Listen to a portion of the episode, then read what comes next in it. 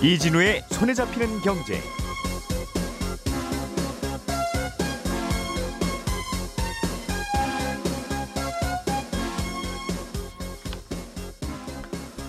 안녕하십니까 이진우입니다. 어, 요몇 년간 어, 공모주 시장이 꽤 활발해졌었죠. 요즘은 그렇지는 않습니다만 음, 공모주 시장이 뜨거울 때는 기관 투자자들이 에, 공모주 매수 물량을 최대한 부풀려서 청약을 하는 이른바 뻥튀기 청약이 또 어, 논란이 되고 있는데 어, 이, 오늘은 이 뻥튀기 청약 어떻게 막을 수 있는지 현황은 어떤지 좀 들어보겠습니다. 한 청취자께서 최근에 자동차를 사신 모양이에요. 그런데 여기에 딸린 어, 채권도 같이 사야 된다는 걸 뒤늦게 알았다고. 그런데 요즘 이 채권의 할인율이 많이 높아서 좀 부담이 되더라. 이건 왜 그런 겁니까? 하는 질문을 주셨는데 자동차나 집을 살 때 채권의 할인율이 높다는 게 어떤 의미인 건지 최근에 왜 할인율이 더 높아진 건지 얘기도 좀 해보겠습니다. 미국에서 태양광 사업이 활성화되고 있는데 그러면서 양을 키우는 목축 사업도 함께 성장하고 있다는군요. 태양광하고 양은 무슨 관계가 있는 건지 이 내용도 들어보겠습니다. 9월 12일 월요일 손에 잡히는 경제 바로 시작합니다.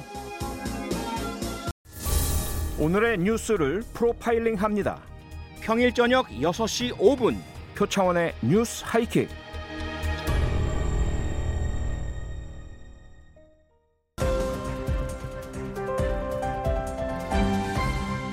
이진우의 손에 잡히는 경제. 예, 추석 연휴의 마지막 날 아침 오늘도 김현우 소장, 박세훈 작가 그리고 한국경제신문의 나수지 기자 이렇게 세 분과 함께 경제 뉴스들 깔끔하게 정리해 보겠습니다. 세 분 어서 오십시오. 네, 안녕하세요. 자, 나수지 기자님이 준비해 오신 소식이 그 네. 상장을 할 때 기업들이 상장을 할 때 기관 투자자들은 상장하는 그 기업 주식을 어, 갖고 싶고 투자하고 싶은 경우들이 많은데 네. 뻥튀기 청약들을 많이 하는 바람에 네. 이게 시장에서 논란이 되고 있다고 해요. 네, 그렇습니다. 그러니까 음. 기업이 주식시장에 상장할 때는 이, 이 주식의 가격을 얼마로 할지 결정을 해야 되는데 이 가격을 결정하는 게 기관 투자가들의 몫입니다. 그러니까 기관 투자가들이 각각 얼마에 어, 얼마나 주식을 사고 싶은지 적어내면 이 상장을 담당하는 증권사가 이걸 취합해서 공모주 가격도 정하고 기관 투자가들한테 주식 배분도 하는데요. 네. 근데 기관 투자가들이 청약을 할 때는 숫자만 적어내고 실제 돈은 한 푼도 내지 않습니다. 그러니까 음. 우리가 청약을 할 때는 내가 사고 싶어 하는 금액의 절반 정도를 청약 증거금이다라고 해서 증서, 증권사에 맡겨놔야 되는데 네. 이 기관들은 돈은 다 있겠지 생각을 하고 숫자만 적어내게 하는 거거든요. 음. 그러다 보니까 기관 투자가들은 인기가 있는 공모주는 한 주라도 더 받으려고 뭐 남들이 높은 가격과 많은 수량 낼 것까지 예상을 해서 더 많이 적어내는 겁니다. 음. 그러다 보니까 경쟁률이나 청약 금액이 실제 수요보다 뻥튀기가 된다라고 네. 해서 뻥튀기 청약이라고 부르는데 이 LG 에너지 솔루션 상장 때 기관 음. 투자가들 청약을 모아 보니까 1경원이라는 이 말도 안 되는 숫자가 나와서 우리나라에 있는 돈 다 더해도 일경은 안 되는데 그래서 본격적으로 이 뻥튀기 상장이 청약이 논란이 됐습니다. 나만 가져올 수 있다면 내가 딱 갖고 올 만큼만 청약할 텐데 네. 어차피 수십 수백 개 기관들이 다 달라고 할 테니 어. 내가 100억 원어치 주세요 해도 나한테는 뭐 1억 원어치도 안 올 거다.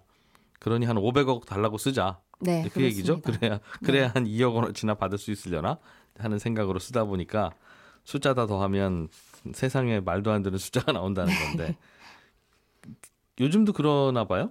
네, 이번에 좀 뻥튀기 청약으로 논란이 불거진 게 이 성일 하이텍이라는 전기차 폐배터리 재활용하는 기업입니다. 예. 이 회사가 상장은 지난 7월에 7월에 했습니다. 그때 네. 이제 기관 투자가들 대상으로 수요 예측을 받았을 때 경쟁률이 무려 2,269대 1. 음. 그러니까 그때 박 작가님이 이거 공모주 시장에서 사상 최고 경쟁률을 기록했다라고 전해주기도 했던 회사인데요. 예.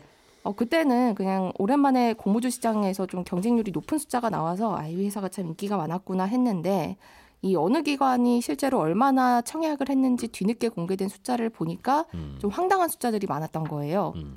예를 들면 이 기업이 상장할 때 기관 투자가들한테 배정이 된 전체 주식이 730억 어치가 넘습니다. 음. 근데 이 청약을 한 기관 10곳 중에 9곳은 그냥 이 기관들한테 배정된 물량을 내가 다 사겠습니다라고 청약을 했습니다. 예. 그리고 심지어 어, 요 청약을 한 곳 중에 대부분이 어, 실제로 이 주식을 다 살 수 없을 것 같은 좀 규모가 작은 음, 곳들이어서 예. 어, 논란이 더 불거진 음. 측면이 있습니다. 진짜로 다 사라고 하면 그 정도 돈은 없는데 네, 예, 그러나 경쟁률이 당연히 높을 테니까. 음, 기관 투자자들은 청약을 할 때 얼마까지만 할 수 있습니다. 이런 한도를 안 주는 모양이죠. 네, 한도가 없습니다. 이 음. 기업 상장한 관련 어, 구체적인 업무는 뭐 법도 아니고 이 증권사들이 모인 금융투자협회의 규정으로 정하고 있는데요. 네. 어, 개인 투자자들 같은 경우는 청약 한도가 이 규정상에 마련이 돼 있습니다. 그러니까 청약 가능한 전체 개인들한테 배정된 전체 금액의 한 10% 정도에서 한 명이 청약할 수 있도록 증권사가 좀 정하세요라고 규정이 있는데 예. 기관 투자가들에 대해서는 아예 청약 한도 규정 자체가 없거든요. 음, 근데 그러다 보니까 기관들이 아유 기관 투자가한테 배정된 주식 전부 다 제가 가져갈게요. 뭐 이런 네. 식의 청약이 가능한 겁니다. 그러나 일각에서는 그런 현상이 일어나는 게 뭐 꼭 보기 좋지는 않으나 어. 어, 정말 700억 원어치 나 혼자 다 떠안게 되면 나는 떠안을 수는 있다. 돈을 빌려오든 혹은 고객 돈을 가져오든 네. 그리고 어, 워낙 경쟁이 치열한 바람에 다들 높은 숫자를 쓰니까 쓴 숫자를 가지고 또 주식을 배분할 수밖에 없어서 어. 그냥 숫자가 좀 커서 그렇지 저희들끼리 알아서 해요. 여러분들은 걱정 마세요. 왜 기관 투자자들이 수십 년간 해오던 거 갑자기 시비 겁니까? 네. 자, 하는 음, 반론이 있을 수도 있겠어요. 어. 근데 이렇게 되면 혹시 큰 문제가 있습니까?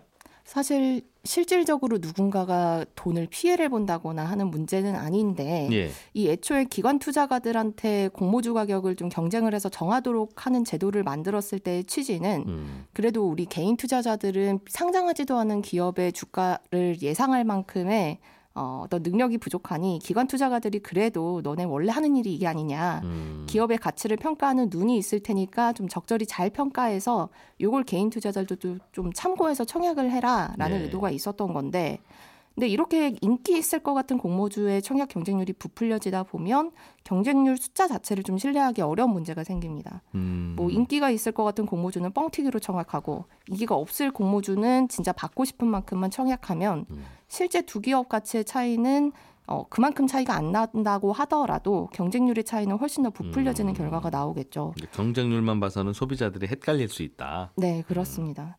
그래서 기업 입장에서 보면 이렇게 좀 자기네 가치가 낮게 평가받으면 원하는 만큼 시장에서 자금을 조달하기 어려울 수도 있고 좀 투자자의 입장에서 보면 뻥튀기가 되면 비싼 가격에 공모주를 사야 될 수도 있고 음. 그러게요. 이런 문제가 있습니다. 언론에서 보도할 때 그래서 이 청약 경쟁률을 빼고 보도하면 깔끔한 일인데 어. 그럴 것 같긴 해요. 어차피 이게 다 뻥튀기 청약률이라고 생각이 들면 굳이 이 경쟁률을 보도하는 2,000대 1, 어. 뭐 3,000대 1이라고 보도하는 게 의미가 없는데 언론들은 보도할 때 큰 숫자니까 그냥 갖고 와서 깜짝 놀랐지라고 보도하니까 그걸로 사람들은 헷갈리고 어. 그렇게 되는 문제도 있는 것 같긴 해요.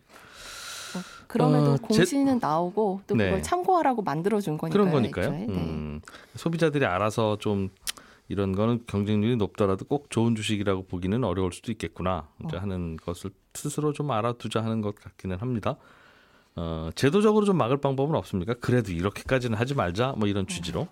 금융당국이 검토는 하고 있는데요. 예. 그 실제로 한 번 제도를 바꾸기는 했습니다. 근데 이게 청약 한도를 조정하는 게 아니라 이 청약에 참여할 수 있는 애초에 기관 투자가의 자격을 제한을 했습니다. 그래서 음. 너무 작은 곳 혹은 만들어진 지 얼마 안 된 곳은 청약이 아예 못하도록 하는 정도다 예. 보니까 문턱만 넘으면 청약할 때는 다시 뻥튀기를 해도 괜찮은 환경 이기 때문에 이런 음. 일이 계속 벌어지는 측면이 있고요. 예.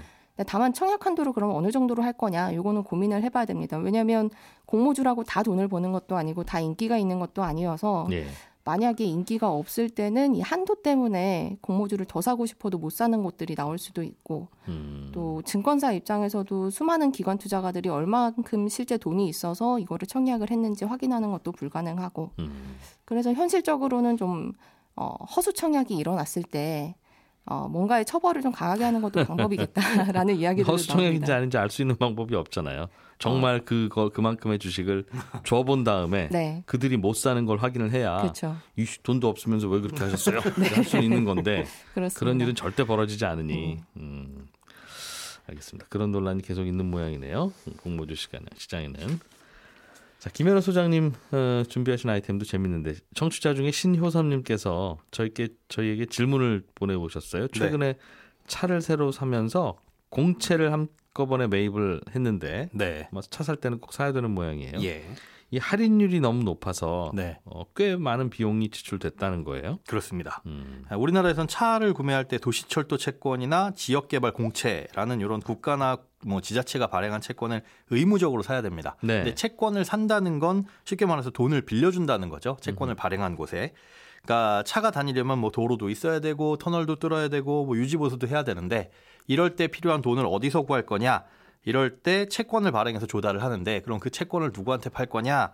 아, 차를 사는 사람들한테 의무적으로 사게 하자 이렇게 만들어 놓은 겁니다. 음. 결국은 우리나라에서 신차를 사든 중고차를 사든 어쨌든 차를 사게 되면 의무적으로 나라에 일정 부분 돈을 빌려줘야 되는데요. 네. 이렇게 빌려준 돈은 지역별로 5년에서 7년, 이 만기가 5년에서 7년입니다. 그 후에 원금과 이자를 한꺼번에 돌려줘요. 어, 그런데 이 채권들의 이자가 굉장히 낮습니다. 표면 금리가 1%거든요. 네. 어, 100만 원어치 채권을 사게 되면 7년 뒤에 107만 원 돌려주겠다는 거죠. 그런데 요즘 금리 많이 올랐잖아요. 네. CMA 금리가 못해도 한 2% 중반, 2.5% 정도 되는데 음. 어, 이것보다 못하니까 갖고 있으면 갖고 있을수록 이 채권은 사실상 손해입니다. 아, 그래서 시중에서는 이 채권이 헐값에 거래가 되는데 이 얼마나 헐값에 거래가 되느냐 원래 가격 대비 그게 바로 할인율이라고 보시면 돼요. 할인율. 예, 이 할인율이 지금처럼 뭐 금리가 많이 오를수록 그리고 만기가 길수록 할인율은 커지는데 어, 서울에서 발행하는 어, 서울에서 사야 되는 도시철도 채권 같은 경우에는 만기가 7년이거든요. 음. 요 할인율을 9월 11일 기준 조회봤더니 19.2%입니다. 이제 요즘 시중 이자율 계속 올라가는데 1% 금리 주는 채권을 7년 동안 들고 있으면 들고 있어, 있으라라고 하는 그런 답답한 일을 네. 저 대신 좀 해주시겠습니까? 라고 누군가에게 당연히 물어보니까 그렇죠. 해줄 테니까 돈 내쇼 네. 음. 당연히 하는 거고 그때 받는 돈이 이렇게 비싸다는 거죠 19.2% 네, 만기가 좀 전에 길수록 이렇게 할인율이 커진다고 말씀하셨잖아요. 음. 7년 동안 들고 있어 주세요라고 하면 이 정도를 깎아서 팔아야 되고 네 5년짜리 지역은 13.9%입니다. 거의 음. 14%인데 물론 이 채권을 안 팔고 헐값에 안 팔고 그냥 만기까지 들고 있어도 되기는 하지만 네. 그러려면은 뭐 이자도 못 받는 거니까 거의 낮은 사- 이자율을 5년 7년간 계속 참아내야 되니까 그렇죠. 그래서 음. 사자마자 바로 할인된 가격에 헐값에 팔 수 있는데 에, 서울에서 100만 원치 채권을 샀다가 팔면은 80만 원 정도를 돌려받게 되는 겁니다. 그러니까 이 할인율만큼 차익만 지불하고 샀다가 팔았다 치고 음. 그 중간 할인 금액만 지불하면 어, 되는 그런 셈입니다.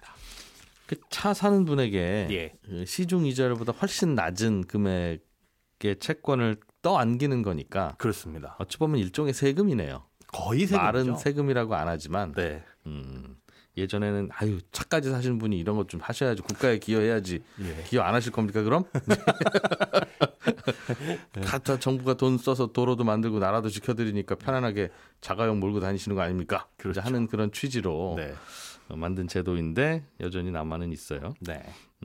어, 소비자들은 어떻게 해야 되죠? 그럼 이건 그냥 투자 목적으로 계속 갖고 있을 수도 있는 거죠. 갖고 있을 수도 있죠. 그리고 음. 그렇게 중간에 보면 싸게 팔리는 채권을 어 100만 원짜리가 80만 원에 나온다고 해서 그걸 살 수도 있습니다.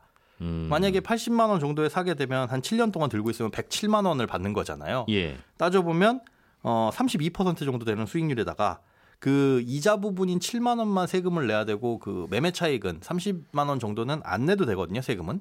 아 이자는 7만 원만 붙는 거니까 형식적으로는 그렇죠. 그러나 낮은 이자니까 내가 100만 원짜리 채권을 100만 원 다 주고 살 수는 없고. 맞습니다. 음, 80만 원 정도에 100만 원짜리 채권을 사는 거니까 한 20만 원 정도는 세금을 안 내겠네요. 네. 아, 그래서 매력적으로 보일 수도 있는데 이게 연환산 수익률로 따져보면 연 3.9% 정도로 나옵니다. 네. 이금융권 저축은행의 예금이자가 지금 그 정도 나오거든요. 그러니까 사실상 특별히 좋을 것도 없어 보이고 음, 아, 요즘에 나오는 그 아주 안전한 축에 속하는 어, AA minus 등급의 3년 만기 회사채 수익률이 4.5%예요. 네. 그리고 투자 등급의 가장 바닥이라고 할 수 있는 triple B minus 등급의 회사채 수익률이 연 10.4% 정도가 나옵니다. 그러니까 이거에 비하면 도시철도 채권이 그렇게 사실 매력적인 수익률을 보이는 건 아니죠. 그러니까 차를 살 때 매입할 채권을 그대로 갖고 있는 것도 사실은 뭐 기회비용 생각하면 별로고 중간에서 시중에서 팔리는 이런 채권들도 특별한 이유가 있지 않으면 투자의 목적으로 사는 건 좀 그렇습니다. 갖고 있자니 투자 매력이 크지는 않고 그렇죠. 그렇다고 팔자니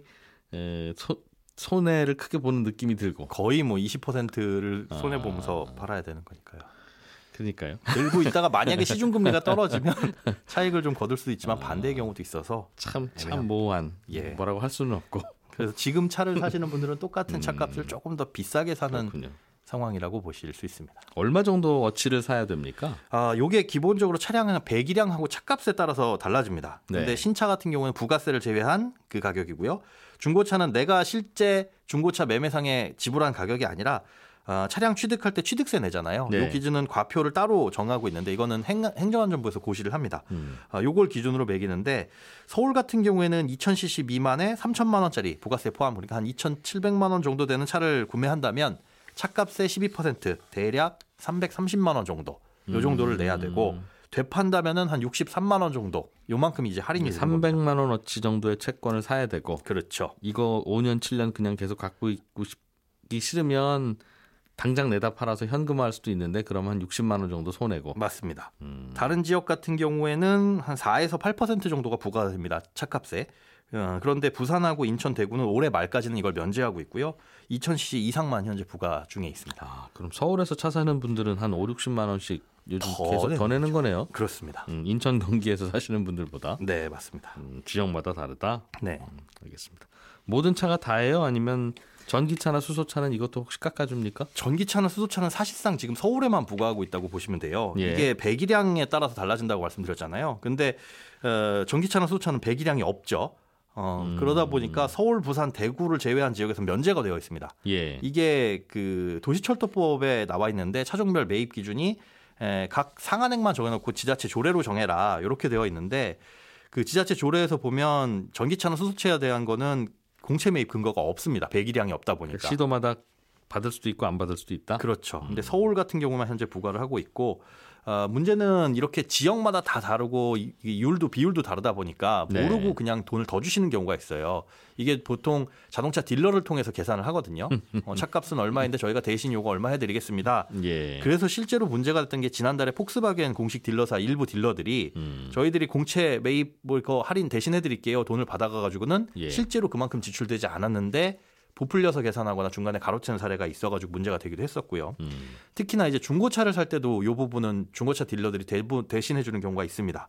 근데 지역에 따라서 하이브리드 차나 전기차 같은 경우에 차종별로 부과가 안 되는 곳도 있는데 네. 이게 포함된 경우도 있으니까 음. 아, 이런 것들은 미리 차량 등록과에 문의를 하시거나 만약에 이미 사신 분들 중에 내가 좀 더 낸 것 같다 그러면 교통안전공단 채권 콜센터라는 곳이 있습니다.